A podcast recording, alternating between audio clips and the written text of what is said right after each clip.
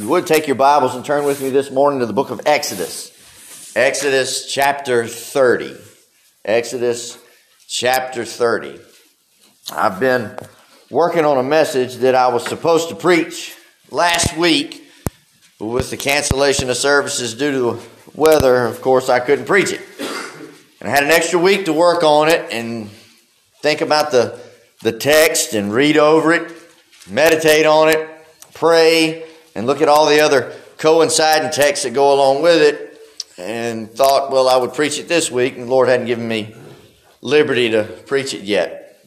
Lord willing, next week, as we do observe the Lord's Supper, I'll, I'll preach that message.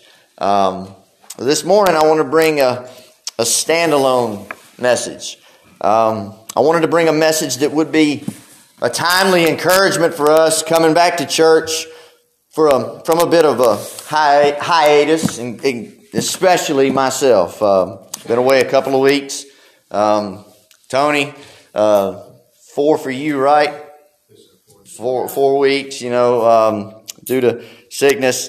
Um, thought this would be a good in, encouragement for us coming back after having a, a little little time off. Um, I could very easily go into an in-depth series on the subject that I'm preaching on. Um, Many books have been written on the subject, and I wanted to bring a message this morning on what it is the, the most important thing that we do.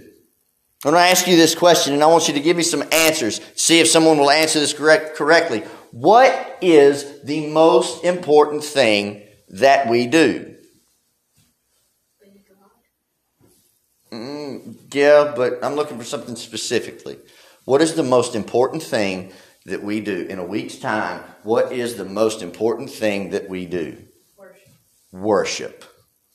Worship of the triune God, particularly gathering with the saints for the weekly corporate worship of God. Hebrews chapter 10, beginning in verse 23, says, Let us hold fast the confession of our hope, our hope without wavering, for he who promised is faithful. And let us consider how to stimulate one another to love and good deeds, not forsaking our own assembling together, as is the habit of some, but encouraging one another, and all the more as you see the day approaching. When the month of April gets here, I will have been walking with the Lord for 12 years, been called to preach for about 10, and when March gets here, I will embark on my fourth year of ordained ministry and fourth year of pastor here. I want to confess something to you this morning. I want to give you a little bit of my heart, a little bit of um, the fiery darts of the devil that I have to deal with. Um, I didn't want to come here today. I didn't want to. I didn't want to come to church. Much of it was due to, due to laziness. I've been home for two Lord's days, you know, first recovering from sickness last week, inclement weather. I didn't want to have to set an alarm clock. I didn't want to have to get out of my warm, comfy bed. I didn't want to have to leave my warm, comfy house. I didn't want to have to go out into the cold weather. I was content sitting at home and watching another John MacArthur sermon on television. One of the fiery darts, just laziness. The other fiery dart from the devil is something that I've heard over. I hear it over and over and over every week.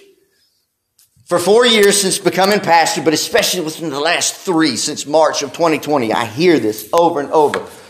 No one's going to come. No one's going to come. No one's coming. No one's going to come. So why are you even bothering to prepare?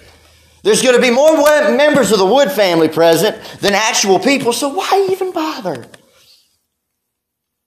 No one wants to support anything unless it's a high day in the church.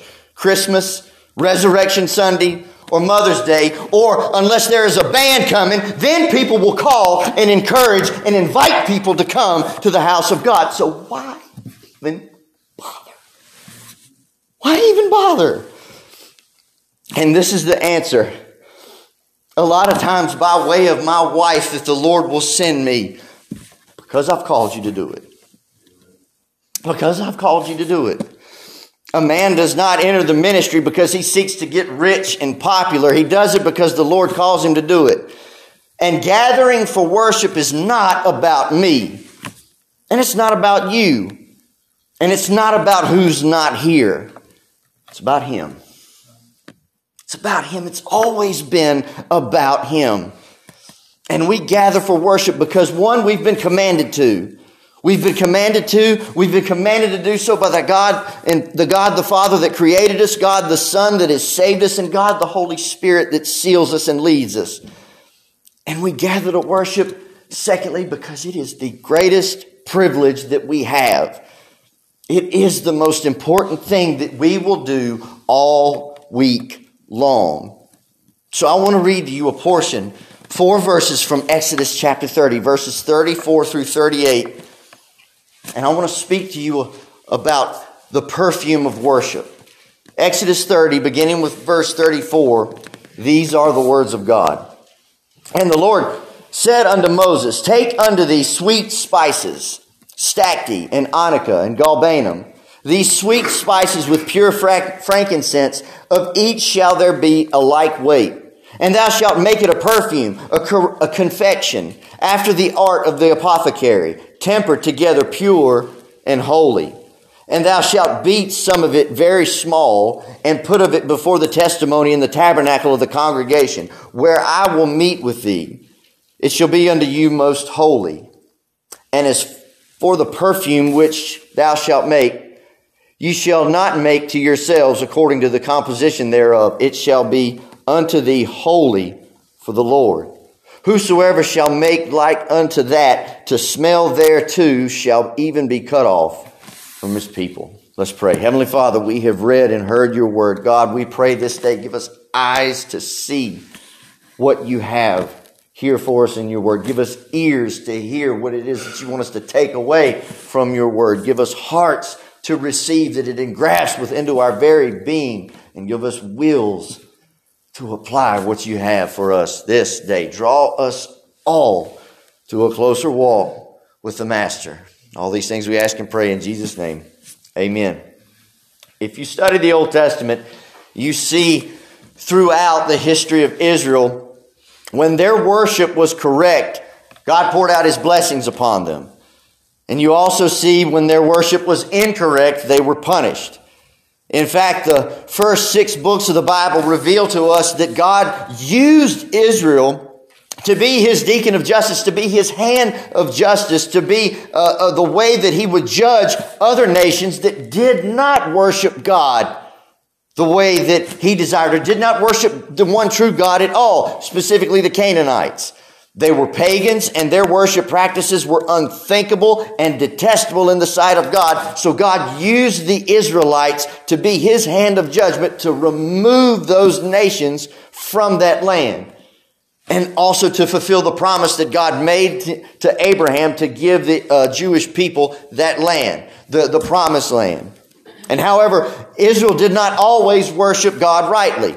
You, you look throughout the, the book of Kings, when, whenever they would have a godly king, they would worship rightly. Then when they would have an, an ungodly king, they would build the false idols and the Asherah and all that stuff, and they would do the detestable practices in the sight of the Lord, and God would judge them. Judgment would uh, fall upon them. We see this over and over and over in the New Testament. And then you take our nation. You take our nation that's been established for if we make it to July, 246 years. People have fled other nations to come here to be able to worship the one true living God without fear of persecution. And also, you cannot look, we've said this many times, you cannot look at our nation's history, at our founding, and not say that we were uh, founded on biblical principles on Christian principles. And now here you fast forward 246 years later, we are far removed from that biblical founding. And as a nation, we have completely turned our back upon the Lord. I've said this many times and I mean it nationally. We are under the judgment of God. If you read Romans chapter 1, it defines perfectly what we're seeing and what, what we have seen and what we're continuing to see in our culture that is the United States of America. God has blessed this nation more so than any other in history. And how have we said thank you?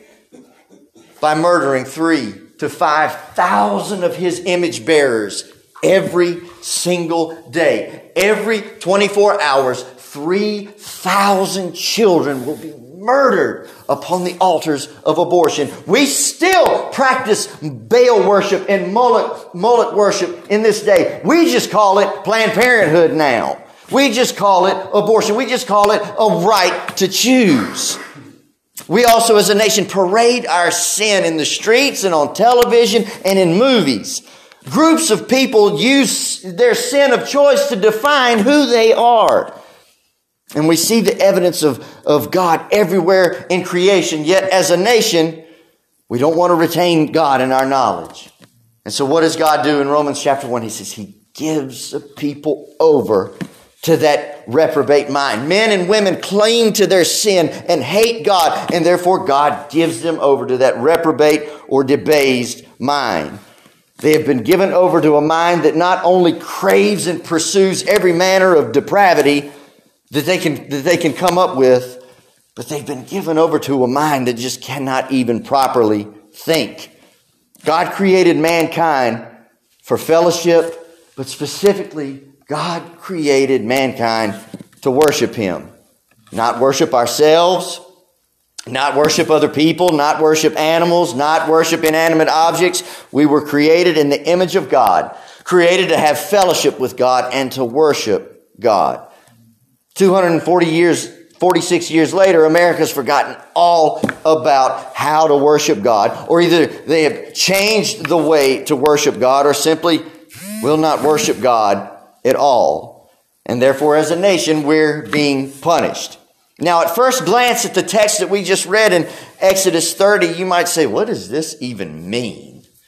What does this even mean? This was for the Old Testament Jews living under Old Testament law. This was for people living under the Old Covenant. But I want to give you five things that we can take away from this, these four verses, from this passage that we can take away from this that show us how God views worship and how we should obey Him. Look again at verse 34. Look again at verse 34. It says, And the Lord said unto Moses, Take unto thee sweet spices, stacte, onycha, and galbanum, and these sweet spices will be pure frankincense. Of each shall there be a light weight. Point number one worship calls for preparation. Worship calls for preparation. We see here in the text that before the, before the worship began, there was a preparation that had to take place. The Levites, the, the Levite priests had to take time to go search and find those ingredients. They had to go search for the stacte, which is gum that spontaneously flows from trees that produce myrrh. The onycha is the external crust of shellfish. The galbanum is a yellowish to green or brown aromatic bitter gum resin derived from several Asian plants. They had to go out and they had to find these things. They had to search them out. Then it had to be combined with frankincense. And they had to search for these ingredients and then they had to work them together in the proper fashion as they were commanded by God. They had to do it carefully. They had to prepare. So we see here that worship is something that must be prepared for. I want to ask you this morning do you prepare yourself before you come to worship? Do you prepare your heart and your mind before you come into the Lord's house to worship Him in spirit and in truth? Do you confess your sins so that your worship will be acceptable in His sight? Do you confess your sins so that the, the, the our prayers that, the, that we lift up here in the church will not be hindered? Because I say all the, uh, I've pointed this out before. There is our state and there is our standing. For the true Christian, our standing before God does not change. Our standing before God does not change for the true Christian. Christ purchased our salvation upon the cross. When God looks at a person who has been saved, when God looks at a Christian, He does not see their sin, He sees His Son. Then there is our state. That state can change from day to day or maybe even moment to moment. We may be saved, redeemed, justified in the sight of God, but we still live in this time bound fleshly body that is still capable of falling to temptation of sin. And you think about, as I point out often, about how Jesus washed the disciples' feet in John 13. He washed the disciples' feet to show that our feet, meaning our walk, our state, can get dirty and need to be cleansed. So do you prepare, do you prepare your heart before you come before Him to worship? Do you pray for the service? Do you pray for Miss Linda that she's going to play that piano to the glory of God? Do you pray for the congregation that we're going to sing to the glory of God? Do you pray for those who may sing special music that they're going to be used of God to sing to His glory? Do you pray for the word to thunder from this pulpit? Do you pray for that everything that is said and done under this roof would be pleasing, that it would be a pleasing aroma in the sight of God? Do you pray for the Lord to open your heart and mind so that you can worship Him as He desires and as He deserves? Do you pray for that? Do you ask the Lord to, to help keep you engaged and keep you focused on what it is that you're singing, what it is that's being preached, so that you can take that with you out there? When should preparation for worship begin? Tomorrow morning. Tomorrow morning. We should begin preparing our hearts for the next Lord's Day on Monday. Because hopefully on Sunday afternoons, we're chewing and thinking about, chewing on and thinking about what we have sang and heard on Sunday. And hopefully that'll stay with us throughout the, the next week as it's, and it co- and hopefully it'll coincide with our daily personal time alone with the Lord. If you don't have daily personal time with the Lord, now's a good time to start. Now is a good time to start. I'm not trying to brag, but I will say that I at least made halfway decent time of um, uh, the time that I had at home. I'm almost through the Pentateuch portion of, of the Bible. I've read Genesis, Exodus. I'm almost, I'm four chapters away from being done with Leviticus and then into Numbers. So I, you know, I'm gonna give uh, I'm gonna give uh, Miss uh, Jackie a run for her money as far as Bible reading this year. But we need to have that daily time, that daily alone time with, with the Lord and thinking about what we've sang and heard and talked and talked about on the Lord's day and seeing and, and hopefully that'll coincide with our own personal time with the Lord and then with our daily prayers. Each one of us should have a, day, a daily prayer list. If you don't, you need to put one together. We should be praying for our church, our church family, our missionaries, definitely for our family and our friends, and praying for praying for God to work within us, to shape us and to mold us and to conform us more into the image of Christ. Those things should be part of our daily prayer list. And along with that should be prayers. Lord, prepare my heart and my mind for the next Lord's Day. Prepare my heart and mind to worship you rightly. We should be praying for these things. We should pray that our hearts and minds will be right before the Lord so that He will accept, so that He will accept our worship. We should not come into God's house unprepared. We should not come into his house unprepared to give him what he is due. Secondly, worship must be ordered. Worship must be ordered. Look, look again what it says in verses 34 through 36. It says, And the Lord said unto Moses, Take unto thee the sweet spices, the stacte, the onycha, the galbanum, and these sweet spices with pure frankincense. Of each there shall be a like weight. And thou shalt make it a perfume, a confection after the art of the apothecary, tempered together pure and holy, and thou shalt beat some of it very small, and put it and put of it before the testimony of the tabernacle of the congregation where I will meet with thee. It shall be unto you most holy. Worship must be ordered. We see here in the text that there, there is a specified order to how the perfume was to be made. They could not substitute any other spices for the ones that God had required, and they couldn't use more of one spice and less of another. There had to be equal amounts of all of them. Otherwise, the perfume, the fragrance, the concoction would have been incorrect. It would have not given off the correct fragrance. Therefore, it would not have been acceptable.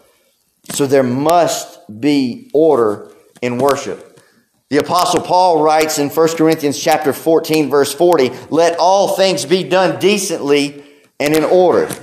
Now, some of you, when you think about that, when it comes to, when you hear that verse with regards to proper worship, many of our minds might be drawn to some of our Pentecostal brethren and their, the nature of their charismatic style of worship. Now, worship is not to be cold. It's not to be dry to the point that it could be confused with a funeral service. There is nothing, nothing at all wrong with exuding passion and emotion during the worship service of the Lord. Because I've said it before and I'll say it again. It's not going to be quiet in heaven. It's not. Some people are going to need that glorified body when they get to heaven because if they, didn't, if they didn't have it, they're going to die all over again from the shock because it will not be quiet with all of that singing and shouting and praising around the throne of God. I mean, the cherubim and the seraphim alone will be enough to knock people down as they, uh, day and night, surround the throne of God saying, Holy, holy, holy is the Lord God Almighty. And I'm pretty sure they're not whispering it. I'm pretty sure their faces aren't stone faced.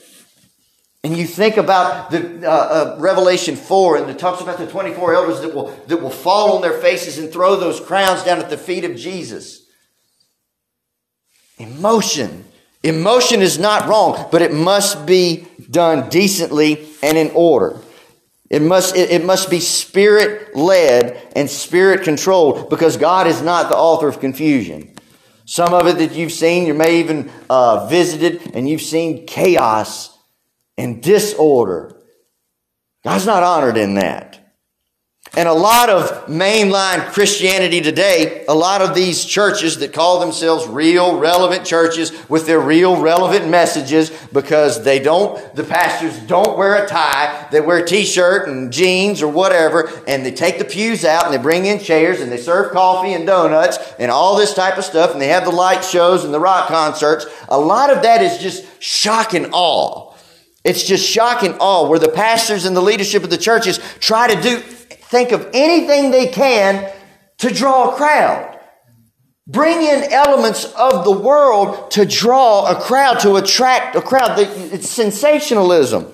I was watching a documentary about worship one time, and I saw footage from a church, and I, I put that in quotation.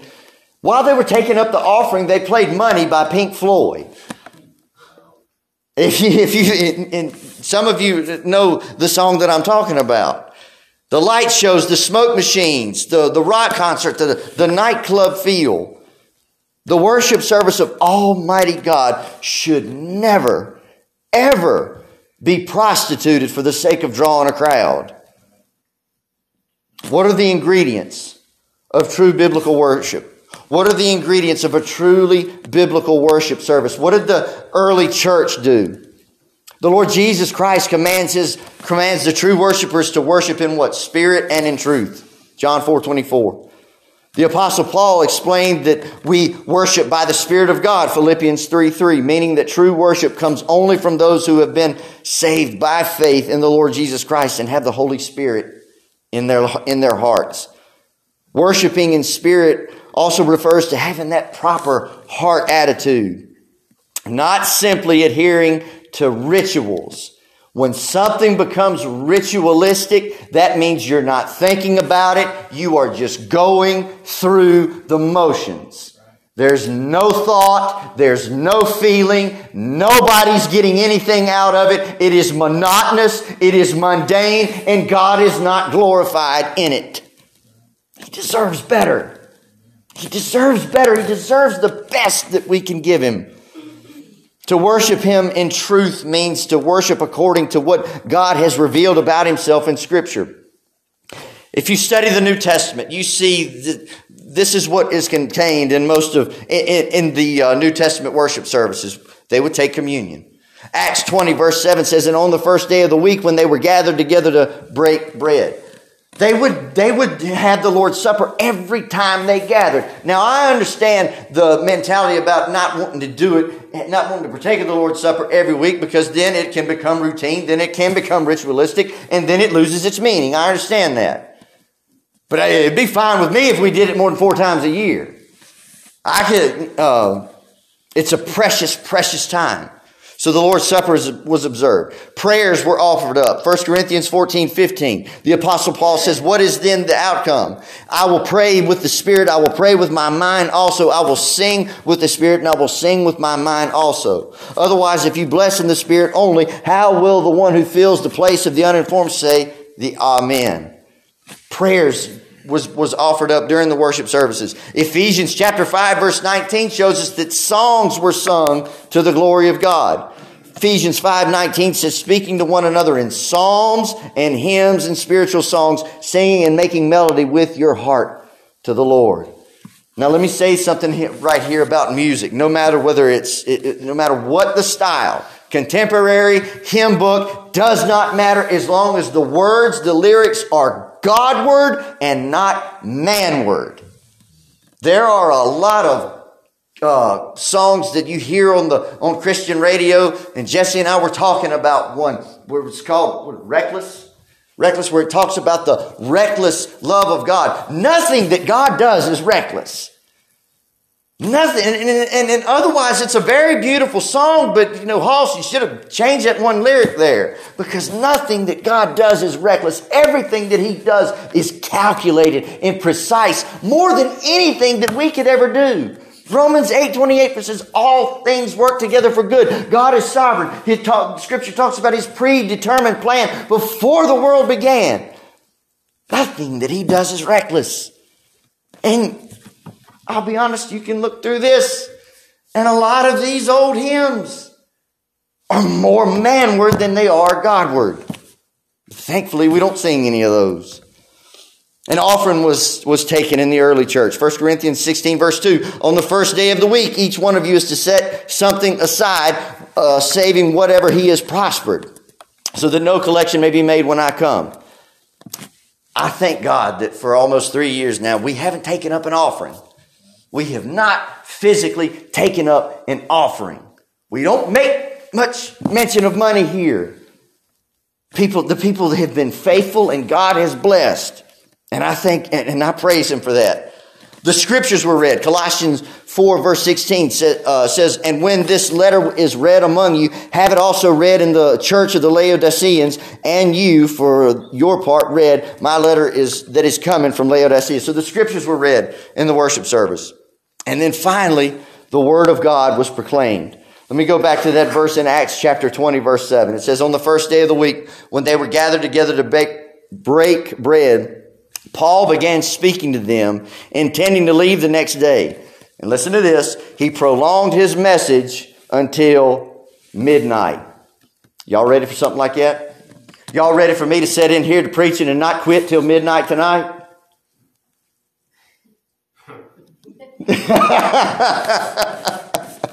uh, we talked about that when we were going through, uh, uh, as we've been going through the book of Acts on Wednesday night. Um, a lot of people at the 30 minute mark, they're sitting in, they're getting antsy and they're looking at their watch.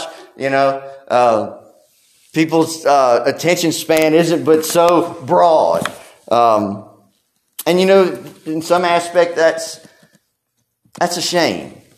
You know, because there was a time when Lord's days were completely set aside for nothing but worship. You know, you think about the days when people lived on farms and they traveled by wagon. They would get up just before light, they would feed their animals, and then they would then they would travel to church. They would gather at church. The the preacher would start preaching somewhere around 10 or 11 o'clock. He'd preach till about 1. They would break. They would have lunch on the ground outside come back in at about two or three, and he'd preach till about four or five, just before it, uh, before it would get dark.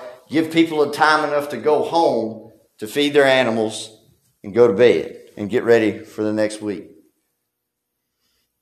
And now here we are, our attention span today. We've got to have something to keep us engaged at all times. We've got to have a phone. We've got to have a TV on or something. And we, we can't devote much of our attention. We're not disciplined enough to devote much of our attention to the Lord.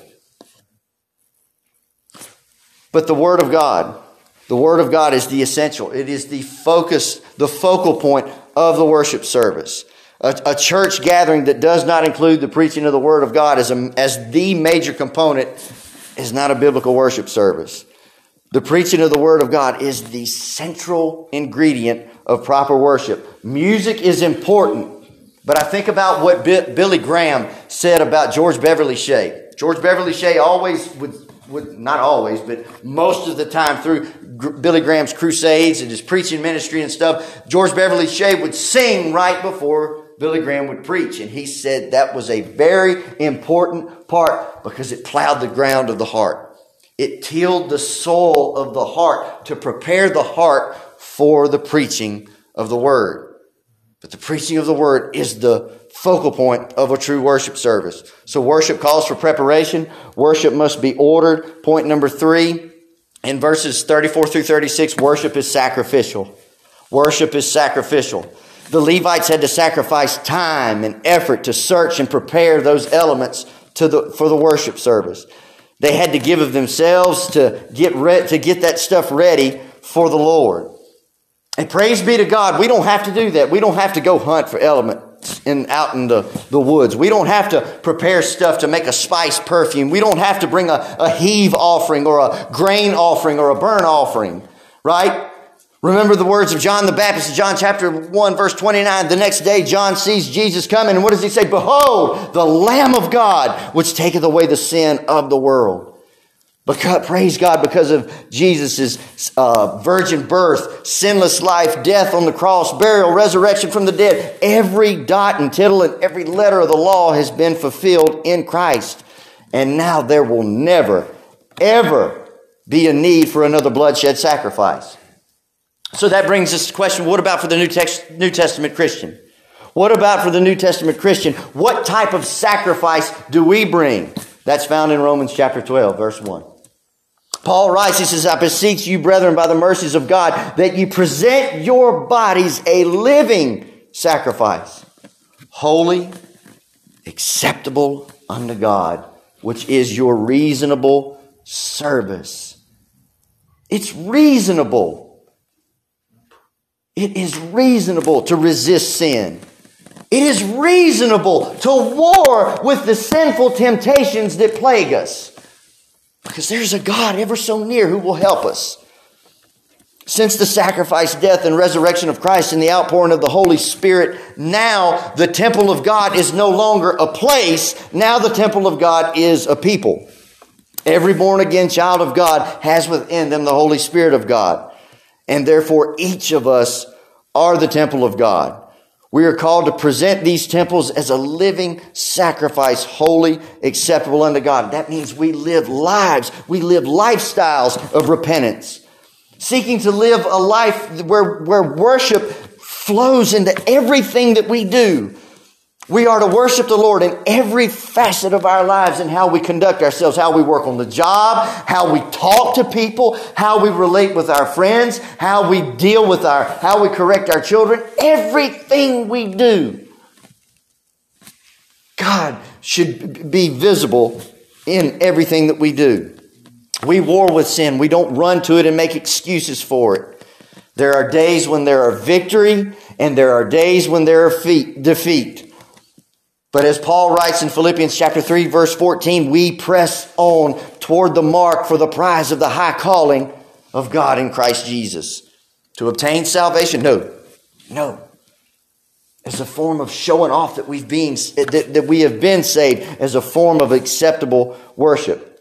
Sacrifice number two.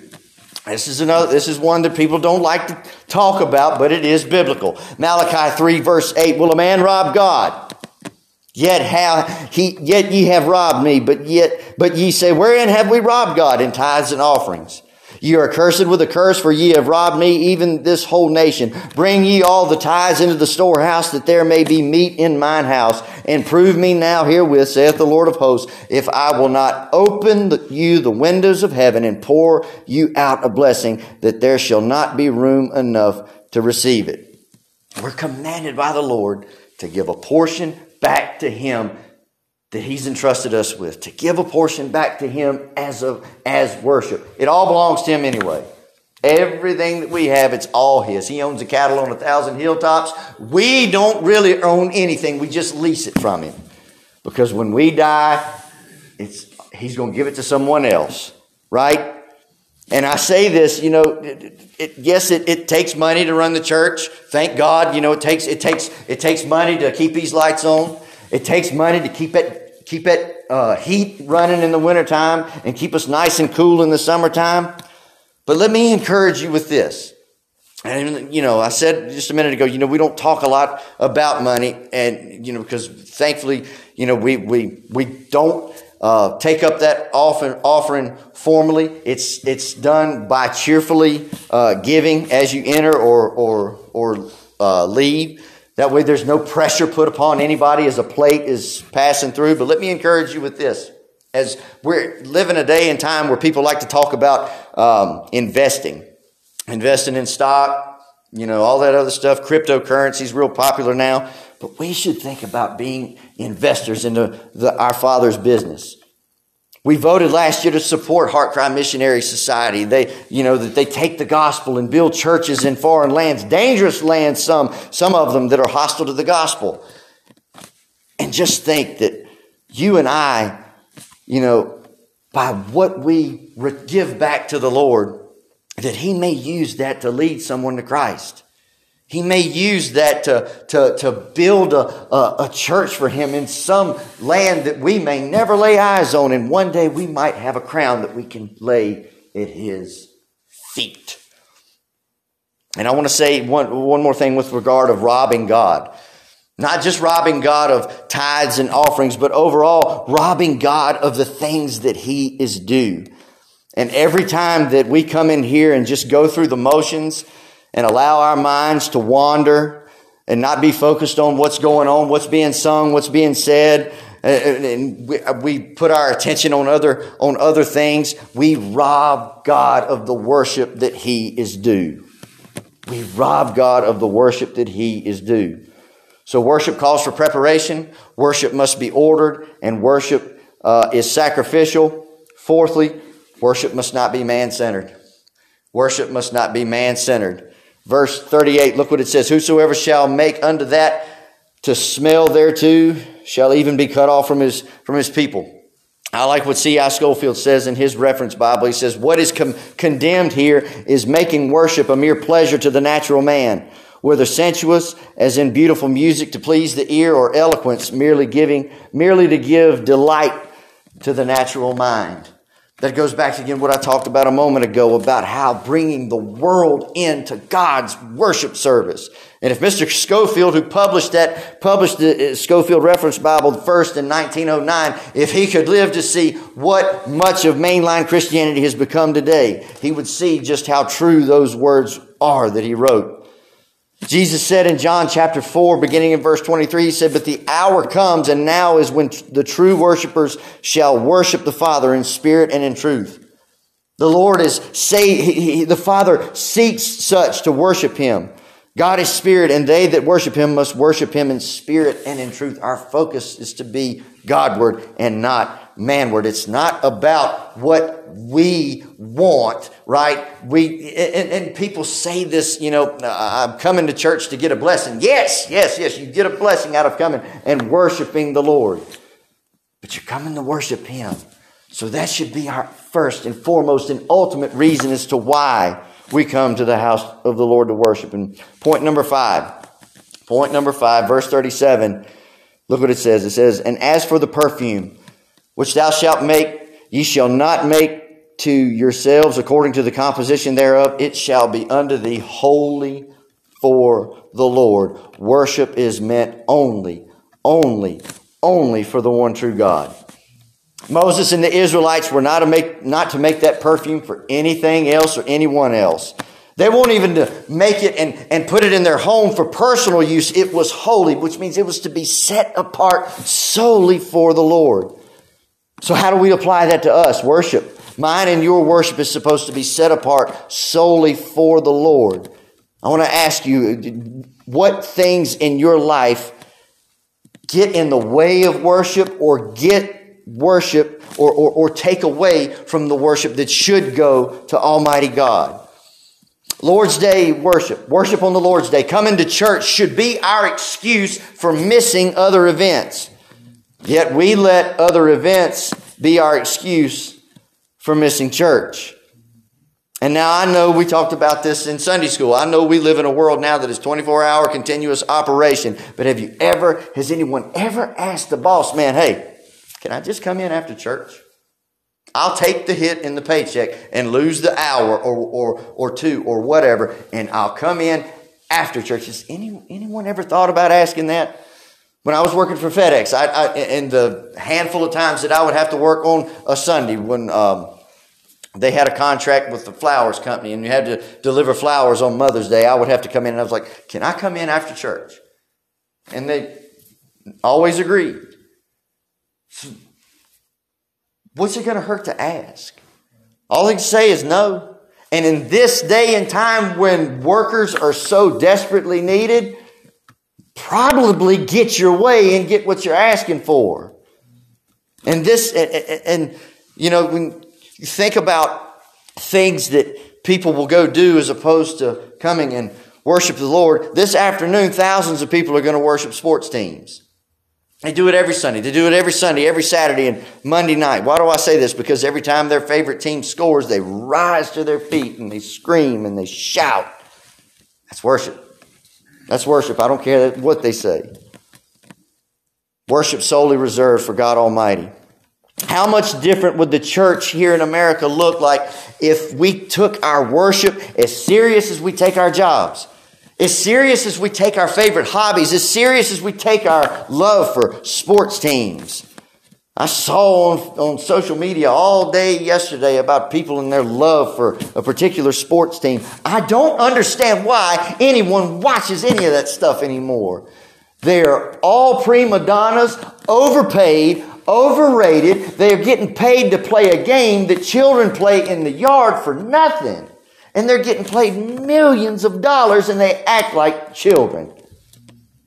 And yet people cheer and holler and shout and scream and will paint their bodies up and sit in sub-zero weather just to watch them, but won't, but make every excuse under sun as to why they can't come to church. But then when trouble hits, oh God, please help me. Why? Why? You don't want nothing to do with him any other time. Why, why should he come to your rescue now? You and I were saved to worship the triune God. Yes, Christ came to save and save the lost from an eternity in hell. We were saved so that one day we will go to heaven and be with him forever. But we've been saved to worship him. And because he has saved you, because he gave his life for you and because he provides for you and keeps you, he is indeed worthy of all of our worship. Worship is honoring God for who he is and what he has done and being thankful for both. I'm going to leave you with this question. And I want you to chew on this for from now to next Lord's Day and every upcoming Lord's Day that the Lord allows you to see after that will you continue to rob him of what he is due? Will you continue to just phone it in? Will you let any excuse under heaven keep you from gathering with the saints of God as has been commanded by God? Will you be excited for worship, for the privilege to worship God? I know it's discouraging. It is discouraging when you're bombarded with nothing but fear all the time. I know it's, it's discouraging when I look and I see more wood family than I do human bodies. It's discouraging. But we press on. We're called to worship. We're going to worship for all of eternity. Might as well get a little practice now. Will you continue to rob him of what he will, what he is due, or will you give him what he is rightly due? Let's pray. Father God, we thank you for your word. We thank you for the high privilege, the high calling in Christ Jesus. You've created us, saved our unworthy souls, and saved us to be true worship, worshipers of you. Lord, help us. to every time we come into your house to worship you in spirit and in truth, to prepare our hearts and minds more than just Sunday morning as we're getting ready. Let us be thinking throughout the week, Lord, prepare my heart and mind. Help me to keep short accounts with you. Lord, help me not to offend you the way that I did yesterday. Help me to learn from it so that my, my walk will be better, my testimony will be better, I can be better, better used of you, and so that my worship will be effectual in your sight. Lord, help us. Help us, Lord, to never take it for granted the opportunities that we have to come in here and to worship you because there are many of our brothers and sisters right now around the world that if they're caught, they're going to be killed. If they're caught doing what we're doing right now, they're going to be killed. But yet they faithfully meet week in and week out in apartments and in homes, ever fearful that that door is going to get kicked in by a boot and they'll either be killed or they'll never see, at least never see their family again on this earth. God, help us to never take this privilege for granted. We thank you for it and we praise you in Jesus' holy name. Amen.